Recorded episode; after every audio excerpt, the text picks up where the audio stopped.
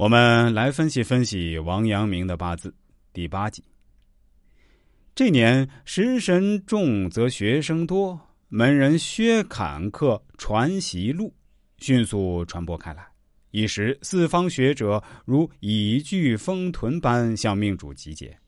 这些远道的求职者一开始住宿于射练剑的场所，很快就容纳不下了，又赶紧修缮老莲溪书院。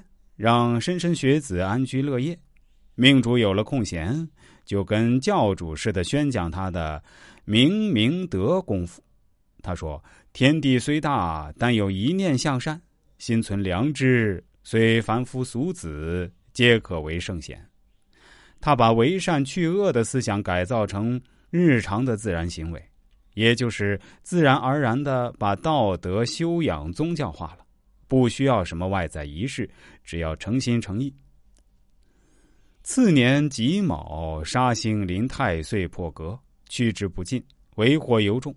喜重重时伤，能将其去尽。去杀得杀，必是命主杀敌立功、扬名立万的好时机。十岁，南昌的宁王朱宸濠组织十万大军，举兵叛变。叛军攻城略地，势如破竹，准备一举拿下南京，自立皇帝。命主奉命平叛，他采取围魏救赵战术，直接攻打宁王的老巢南昌。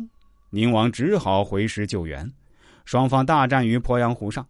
期间，王阳明下令将写有“陈豪叛逆，罪不容诛，胁从人等”。有手持瓷板弃暗投明者，既往不咎字样的免死牌扔到鄱阳湖中。到后来，叛军几乎人手一块，军心哗变，兵败如山。朱宸濠愤然长叹：“好个王守仁，以我家事，何劳费心如此？”就这样，在短短三十多天时间里，一场危及江山社稷的叛乱，被命主在谈笑之间轻松搞定。显示了他过人的军事谋略。当其部将武文定与朱宸濠在鄱阳湖恶战的那会儿，他正在督察院慢条斯理的讲《大学》。有人来报，陈豪已被擒，众皆惊喜。命主颜色无稍变，平静的说：“此信可靠，但死伤太重。”说完，又接着讲他的《大学》。众人无不叹服。真是心学大师，其心不动如山呐。可悲的是，命主立下如此奇功，却险些招来灭门之祸。原来正德皇帝想借宁王叛乱之际玩玩御驾亲征，展示一下自己的神圣武功，没料想师出半途，王明阳就已经把事情摆平了。正德皇帝龙颜大怒，认为这是王阳明对自己大不敬的表现。